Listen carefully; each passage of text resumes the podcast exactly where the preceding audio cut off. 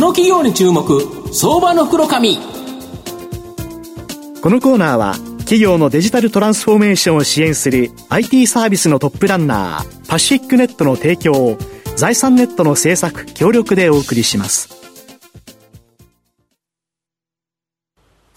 ここからは相場の福の神、財産ネット企業調査部長藤本信之さんとともにお送りします。藤本さん、こんにちは。毎度相場の福の神こと藤本でございます。よろしくお願いいたします。まあ直近 エフオーエムシー までニューヨークも暴落してて、日経平均も付き合ったにもかかわらず出て上がったやんと思ったのに、はい、なんじゃこりゃという今晩心配やなというのがですね、はいはい、皆さんのお困りごとかと思うんですけど、やはりここから先はですね、やっぱ成長企業、えー、できるだけいっぱいご紹介していきたいと思うんですが、はいはい、今日ご紹介させていただく成長企業は証券コードよんぜろろくはち東証グロース上場ベーシス代表取締役社長の吉村公隆さんにお越しいただいています。吉村社長、よろしくお願いします。はい、よろしくお願いします。お願いいたします。ベーシスは東証グロースに上場しており、現在株価にせんきゅうひゃくななじゅうななえん、いち単位さんじゅうまんえん弱で買えます。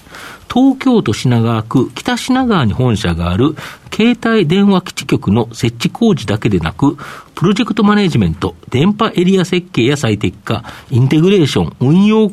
監視や、えー、保守までの通信インフラの構築をワンストップでサービス提供している企業になります。ファイブジー や IoT などの次世代ネットワークに関する領域にも事業を拡大している企業になります。まあ、御社は今ご紹介したようにこの通信インフラの構築をワンストップで提供ということなんですけど、今までの大手通信インフラ関連企業と大きく違ってる、これどこが違ってるんですか？はい、えっと、弊社の、まあ、通信のインフラを作ったりとか運用するビジネスなんですけども、はい、主なお客様が携帯電話会社さんになってます。はい、で、我々の業界の場合、携帯電話会社様から依頼を受けて、はいはい、えー、インフラを作るわけですけども、はい、まず構造がですね、昔から多重下請け構造になってます。よくあるパターンですよね。まあ、よんじゅう構造ごじゅう構造みたいになってるんですけども、うん、弊社の建設みたいですよね。そうです、そうです、うんうん、全く同じですね。うん、で、弊社の場合はそれを極力なくそうということで、はい、キャリアさんから受注をしたら、えっと、中間マージンを抜くような会社も廃してですね、うん、はい、あの本当に実際手を動かしていた業者さんと直接取引をするというところで、うんうんうん、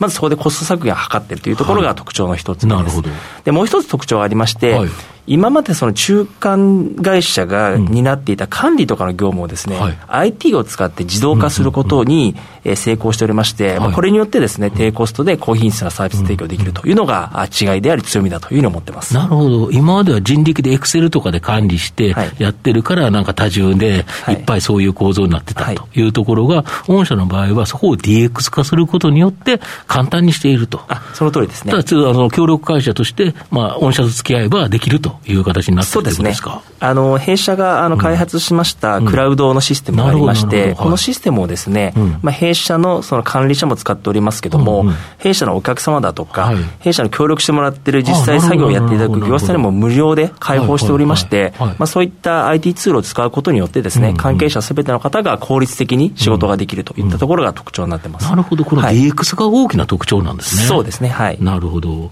で、えー、楽天の新規参入とかファイブ通信などでこのモバイル通信のインフラ構築っていうのは大きく伸びてきた、まあ、現在活況だとは思うんですけど、ただ将来的にはですね減少しちゃうんじゃないですか？うん、大丈夫ですかここは？えー、とここはですね、よくあのそのように言われたりとか聞かれることあるんですけども、うんうん、えー、と短期的に見るとですね、うん、少しそのインフラ投資額が増えたり減ったりとはあるんですけども、うんうん、全体感で見ますと、うん、まあ、ここ過去じゅうねんにじゅうねん見てもですね、大きくそのキャリアさんのインフラ投資がですね、大きく増えすぎたり下がるということなくてですね、大体あの、まあ、いっちょうにちょうというような規模感で毎年推移しておりますので、うんうん、まあ、そもそも成熟しているマーケットであるんですけども、大きくその下がるということはないんじゃないかなというふうに見てます。というのが、やはりそのインフラですので、うん、えー、常にそのにじゅうよじかんさんびゃくろくじゅうごにち通信が使える状況を維持しなければいけませんので、そうですよね。はい、そういったその運用みたいなところにどうしても、そうですね、それがありますので、うんうん、はい。なるほど。で、御社のシェアはまだこの分野において低いので、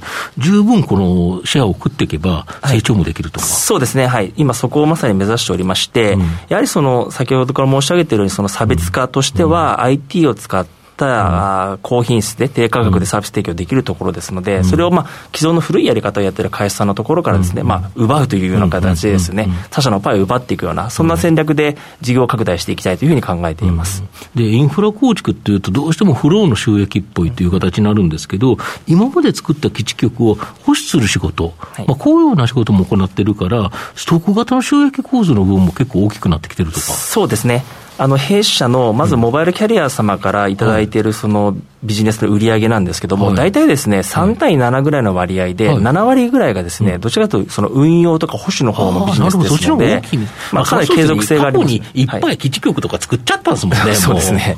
でどうしてもそれをまあ遠隔監視をしたりだとか、まあトラブルが起きた時にリモートでですね復旧、その通信の落ちているところを復旧させたりとか、そういったことをやらないといけないので、そういったものはかなり安定的にえご発注いただいているというところですね。ただそこの部分はストック型収益で割と安定しているということですね。そうですね、安定してますね。なるほど、はい、でありとあらゆるものがネットでつながるこの IoT、 これが進んでるんですけど、御社もこの分野の売上高が急増ということで、まあ、現在はですね特に電気やガスのメーターなどのスマートメーター、まあ、これに切り替える工事、これで結構受注されてるとか。そうですね、あの、まあ、弊社の IoT のビジネス、うん、一番今多い案件がこのメーターに絡むところなんですけども、うん、はい、まず電力会社さんの、はい、えー、とスマートメーター化についてはある程度この過去ご、ろくねんで落ち着いてはきてはいるんですけども、はい、まあ、何千万台というメーターをつけておりますので、うん、そうですよね、やはりそういったところのメンテナンスとかですね、うん、そういったものが必要なので引き続き、うん、ご依頼いただくことが多いというところと、うん、であとガス業界についてはまさにこれから、はい、これからあの数年かけてですねスマートメーター化していきますので、うん、本当にこのいちねんぐらいですかね、すごくそのガス業界からのご依頼が増えているというところです、うんうん、あとそのスマートメーターだけでなくてわ御社先、あの先日ですねワイヤレス給電の普及加速に向けた全国のオフィスビルに設置なんていうのがですね発表されたと思うんですけど、この IoT の進展でいっぱいこういう分野広がっていくとか。そうですね、あのーまあ、今回の事例は本当に一事例、たくさんある中の一事例でしかないんですけども、うんうん、例えばその今後も引き続きその IoT 機器がたくさんその設置していく、はい、ね、普及していく中で、はい、今やっぱ問題がですねその電源の確保の問題。ああ、電池だとどっかで誰かが入れ替えなきゃいけないですもんね。電池はバッテリー切れてしまうので交換しなければいけない、うん、かといってすべての機器を電源ケーブルでつなぐわけにもいかないので、うん、めんどくさいですよね、線つなぐのはね。こういったものが広がってくるとおのずとワイヤレスで給電できる仕組みがやっぱり必要とされてきてますと。そういったところの最先端の技術を持っている会社様と我々組みましてこれの普及をしていくというところを今させていただいております。なるほど、はい、そうすると IoT 機器っていうことはネットにつながるんですけど、はい、それは結局無線で飛ばすとかさまざまなことでやられて、はい、実際に物を設置しなきゃいけない、はい、そうするとやっぱ御社の活躍の場いろいろ広がりますよね、今後も。そうですね、あの、まあ、本当にその IoT の世界というのは、うん、あと全ての機器が無線通信につながることによって、うん、インターネットにつながっていく世界観ですの で, です、ね、はい、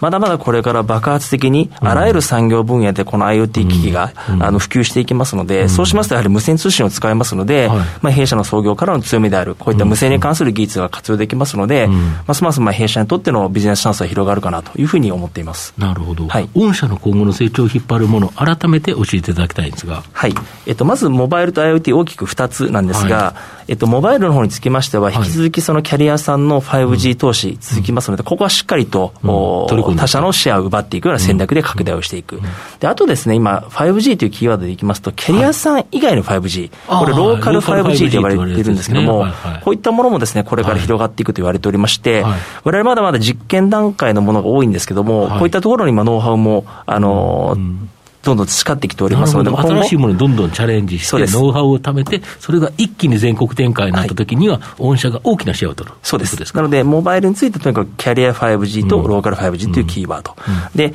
IoT の方につきましては先ほどお話がありました、はい、まずメーターのところを中心に事業拡大をしていくんですが、はい、えっと、その他にもですね例えば各種センサーだとか、はい、カメラを活用して、はい、え IoT 化を進めていこうという案件が今たくさんご依頼いただいてます、うん、はい、まあ、例えば事例申し上げますと、はい、まあ、スマート農業に関する分野であるだとかですね、 あ,、はい、あとは小売店ですね、店舗の ディーエックス みたいなところの案件でカメラセンサー活用する事例と増えておりますので、まあ、こういったものをですねしっかりと取り込みながら IoT のところも事業拡大をしていくと。あと IoT のところを補足しますと、ただ今その機器の設置と我々やってますのでまだまだこれフローのビジネスなんです。ただ大量な機器をつければつけるほどその機器の遠隔監視です、はい、遠隔監視保守というストック蓄要素のビジネスが増えてきますので、まあ、こういったものを弊社の強みである、うん、その アイティー を活用しながら、うん、低価格で監視できるみたいな、はい、あの案件も取りながらですね、はい、ストック収益も増やしていきたいというふうに考えています。なるほど。はい。これちなみにあの